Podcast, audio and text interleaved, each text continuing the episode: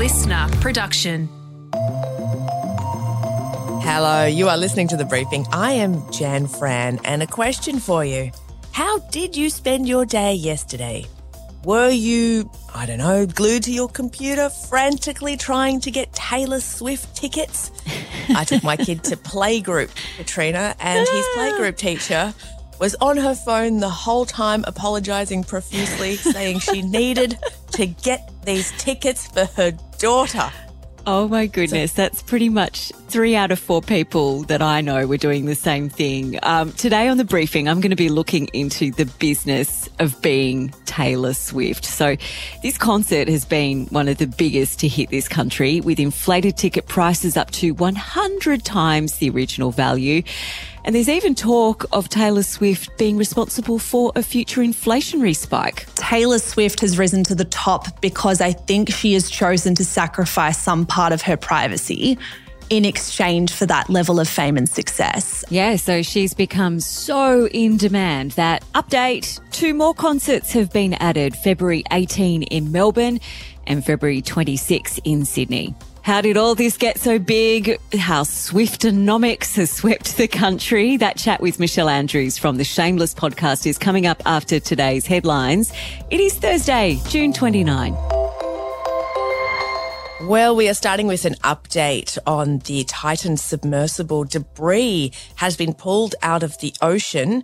Now, this, of course, follows last week's fatal implosion during its voyage to the wreck of the Titanic, which killed five people. So, what's happened now is that Canadian authorities have managed to retrieve 10 twisted chunks of the 6.7 metre submersible, and this includes a porthole as well as the vessel's landing frame. So this debris is pretty important because it's going to form a key piece of the investigation into exactly what happened. Now, Kat, there's no official word yet on the recovery of the bodies and no human remains have been found thus far in the initial search. But with every day that passes, I imagine that just gets harder and harder. Yeah, audio tapes and data recordings from the bridge of the mothership, the Polar Prince, have also been seized. Um, they're going to form part of the investigation too. It's now been six days since that debris field was discovered, as you said, about 500 metres from the Titanic. We could be spared another rate hike when the Reserve Bank meets next Tuesday. That's because we've got new monthly figures out showing inflation has fallen sharply to 5.6%. That's down from 6.8% the month before and well below what it was in, in December when it peaked at 8.4%. So now we've got inflation at its lowest level since last April. Hooray! Maybe. Yes. Hooray. Exactly. I think that maybe is really important. You know, we report on the monthly figures and part of me is like, I don't want to hear about this ever again. but I do just want to say that economists and, and, you know, this seems to be a sort of the general consensus say that the consideration of another rate rise is still on the table, still on the table, people, but that mm. come July, so come the next meeting, there's just a higher possibility they might pause it for that month only and then sort of reassess. So Hooray, maybe. Yeah, and that's because they're thinking that in August, when the CPI figures come out, that's when potentially the Reserve Bank could have one last go at uh, raising interest rates then. So I guess we'll just all wait and see.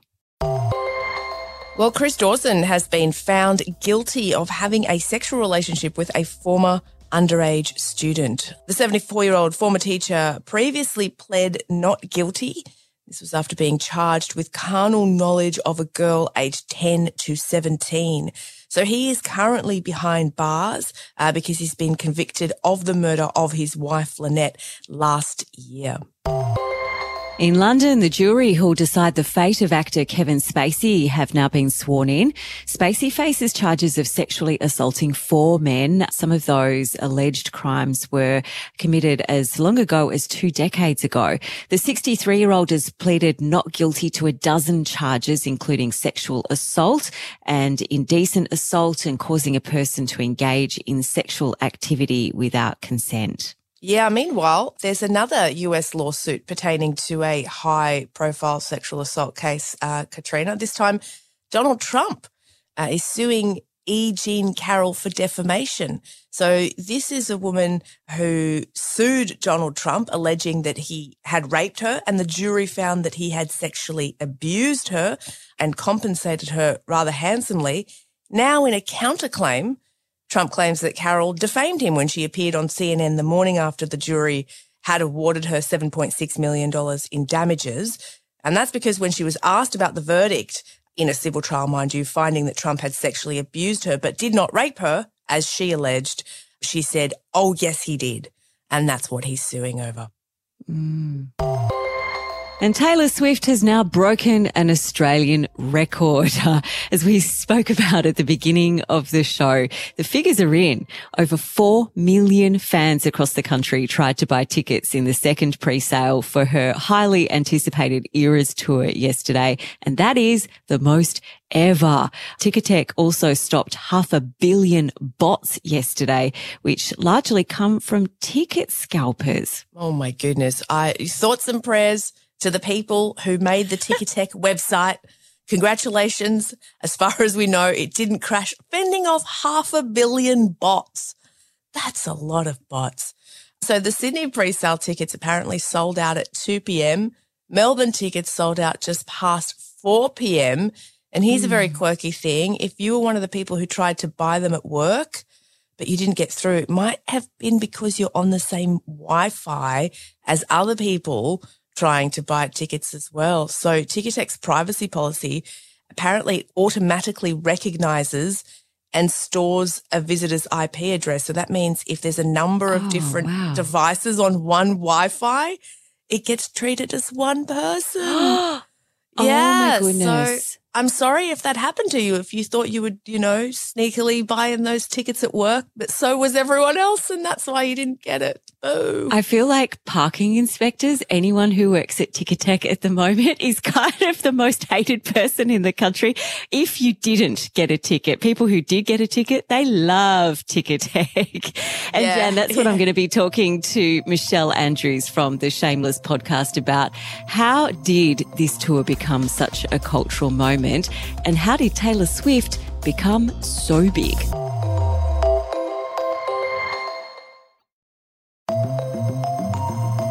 Getting a ticket to Taylor Swift's Eras tour has become a national sport this week. I don't know how many people I know who spent hours cursing at the Ticketek website and then walking away empty handed. The pop superstar has now become the second richest self-made woman in music after Rihanna. I mean, look, this Eras tour could actually catapult her into becoming a billionaire. This week, the Victorian government even had to announce they're giving her concert major event status with reports some scalpers are reselling her tickets for up to $30,000 each. Michelle Andrews is one of the hosts of the Shameless podcast, and she joins me to explain how all of this got so big. Michelle Andrews, thank you so much for joining us on the briefing. Give us the rundown. What is it about this Eras tour that's so much bigger than just any other concert tour? It's it's a whole cultural moment. It is. It really is. I think primarily the thing to keep in mind with the Eras tour is that it has been years since Taylor Swift has toured. I went to her last concert. I've been to almost every single one, and that was Reputation, the last tour she did here. And she's had so many albums since then. We had Lover, Evermore, Folklore. We also had her most recent album, Midnight. So she's released so much. And we've got to keep in mind that she's releasing music that kind of touches so many different kinds of music lovers. She's got such a repertoire, whether that was country music where she started, pop music, or kind of the more folky sound that she's explored recently. She has so many fans because she has put out so many different kinds of music across her career. This is the thing, uh, you know, even artists who I don't know whether how many people would have heard of Ryan Adams. He's won a few Grammys. Mm. He's kind of mm. big in that country space. He recorded, re recorded her entire 1989 album just because he said, look, Taylor Swift is one of the greatest songwriters to have ever graced this earth. Mm. She does have chops. She does. And as with everything, I think when someone rises to the very top of their industry, there will be naysayers. There will be people who say she's not as good as what everyone thinks. But I think the proof is in the pudding. I don't know why I've been using that saying so much in my life recently, but the proof is in the pudding with Taylor Swift. She has risen to the top because she is clearly tapping into something that so many people love. And I think we do tend to deride things that are popular. I think a lot of people like to say that they're counterculture or they don't love the thing that everyone else loves. But Taylor Swift is where she is because she has such a talent. And I think she's been very, very good at making it well known that she's not just a skilled singer, she's also a really skilled songwriter. And she has made that crystal clear to everyone. She's been very intentional with putting that out into the public domain to say, I'm not just your typical pop star, I'm an incredible storyteller too. All of this success, uh, do we know about the impact that that has had on her private life? I mean, she can't go anywhere. She's got Swifties who are die hard fans. Mm. They are at a whole other level. They are. What I would say about Taylor Swift, though, is that she has, on some level, encouraged that. That's not to say that the intrusion on her personal life would be difficult. I imagine it would be incredibly difficult, as it would be for a whole range of A list celebrities. But Taylor Swift has risen to the top because I think she has chosen to sacrifice some part of her privacy in exchange for that level of fame and success. A lot of her songs are written about breakups. A lot, she's written songs about her mother's cancer. She has written about grief before. There have been there's been a lot of speculation. She's even written songs about a miscarriage. So I, I think with Taylor, she is willing to go there with her fans. And I think as well, she really invites her fans to participate in kind of the game that is following Taylor Swift. She has this whole clue economy with them where she gives them Easter eggs to get them invested in upcoming albums or invested in upcoming re records, even. I mean, the fact that she's been able to garner such excitement and interest in re releasing records and albums that have already been out for over a decade. I think she is a magician when it comes to cultivating interest. And yes, that would come at a huge cost, but I think she is such a smart businesswoman. She knows that's sometimes the price you pay when it comes to being an A-lister.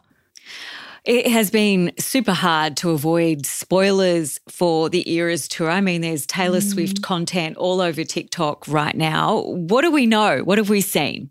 We know a lot. I think if you are a diehard Taylor Swift Stan, you've probably seen so much of the concert already chopped up on social media. I think I know the concert almost start to end and I haven't gone yet. I have already got my ticket actually. I managed to get a ticket in Monday's Amex pre-sale, which is wow. exciting. Expensive, yeah. but exciting. Yeah. And it is hard. I think it's hard to keep a level of intrigue up when so much content is online. But one thing her team has been clever with is that they do have this surprise song element in the show. So every show she's rotating new songs in, she's doing acoustic covers of some of her work as well. And I think that is a small thing that can keep people excited for what's to come because there is that slight change concert to concert.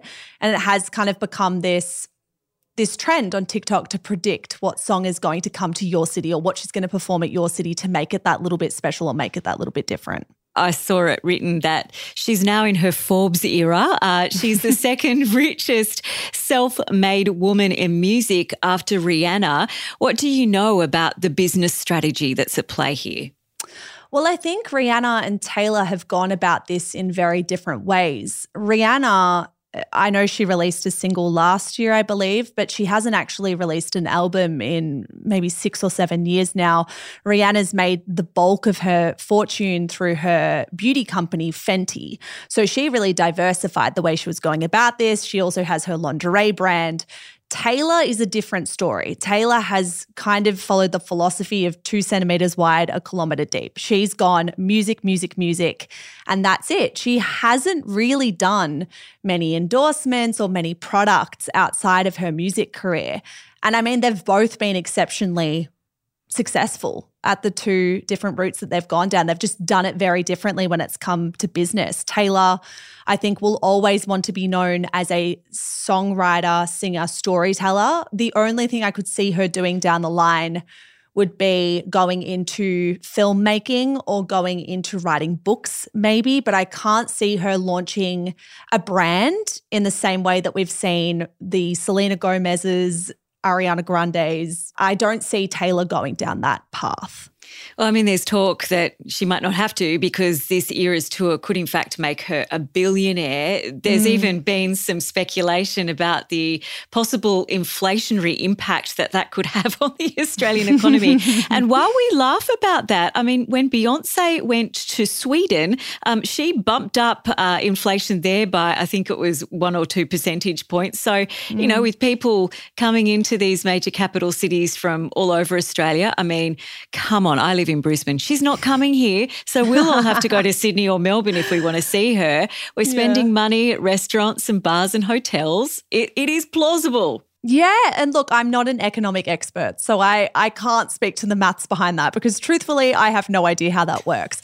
I just know what young women love and the vast majority of young women and men and non-binary people love Taylor Swift and want to support Taylor Swift. I mean, I look around our shameless media office, we're almost a team of 10, and every team member except for one is planning on buying tickets. Half the girls already have their hands on tickets.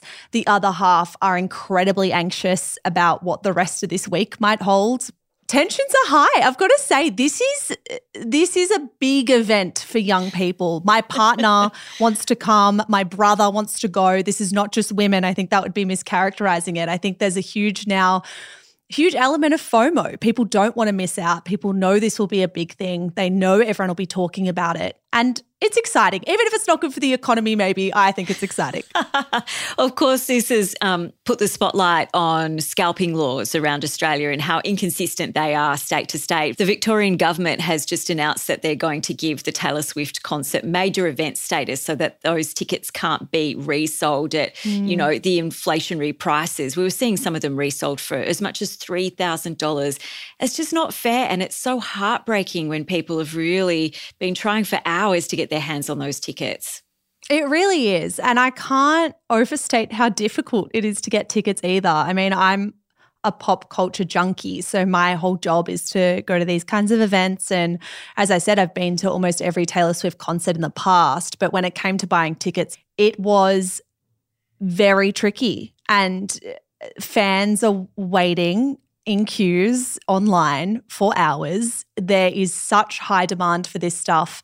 It is frustrating that people are seeing it as a bit of an opportunity to make some money when they don't actually want to go. But I think it's just the unfortunate reality with these things. When you're seeing the biggest pop star in the world come here, of course, people are going to be opportunistic, unfortunately. But I actually think a pretty good job has been done to prevent scalpers and to prevent people being opportunistic in that way. And we, we've had a little chat about where to next, maybe artistically for Taylor Swift. Mm. But what do you see creatively with her evolution and keeping her fans along for the ride? I mean, she hasn't had a baby yet. Mm. Um, she just seems to never grow old, but one day she will, just like Madonna did. well, actually, it's funny because it, it, this is all coming about at a time when Kylie Minogue is topping charts with her new song "Padam Padam." So. I wonder if maybe that's not even on the agenda for Taylor. Maybe it is. She's just gotten out of a long term relationship, though, and she's now committed to this tour for at least the next 18 months, I think it is. So maybe that's just not in her plan, like it wasn't for Kylie Minogue, really. And maybe their sights are set elsewhere. And I think one thing about Taylor Swift is she is prolific. She doesn't go very long without releasing a new album, and every album feels different and seems different. So I don't think she'll necessarily be slowing down from here. I think, if anything, she's ready to ramp things up after the COVID pandemic. She was essentially out of action and not touring for almost three years, but I think she's kind of come back full force and she's ready to run harder than she was before. Well, Michelle, you prefaced this interview off air by saying, I don't know everything there is to know about Taylor Swift, but I actually think you do. so thank you so much for sharing your wisdom with us today. Thanks for having me. That was Michelle Andrews, one half of the Shameless podcast. And update, two more concerts have been added, February 18 in Melbourne and February 26 in Sydney. Tickets go on sale tomorrow. Ticketek has since revealed there is no queue as such and that everyone in the Ticketek lounge has an equal opportunity to get tickets no matter when they arrived. So in other words, it doesn't matter if you arrived at 9:30 a.m. or 12 midday. If you're still in the queue at 12:30 p.m., you have an equal chance of being randomly selected. So, whether or not you choose to refresh your browser, well, that's up to you.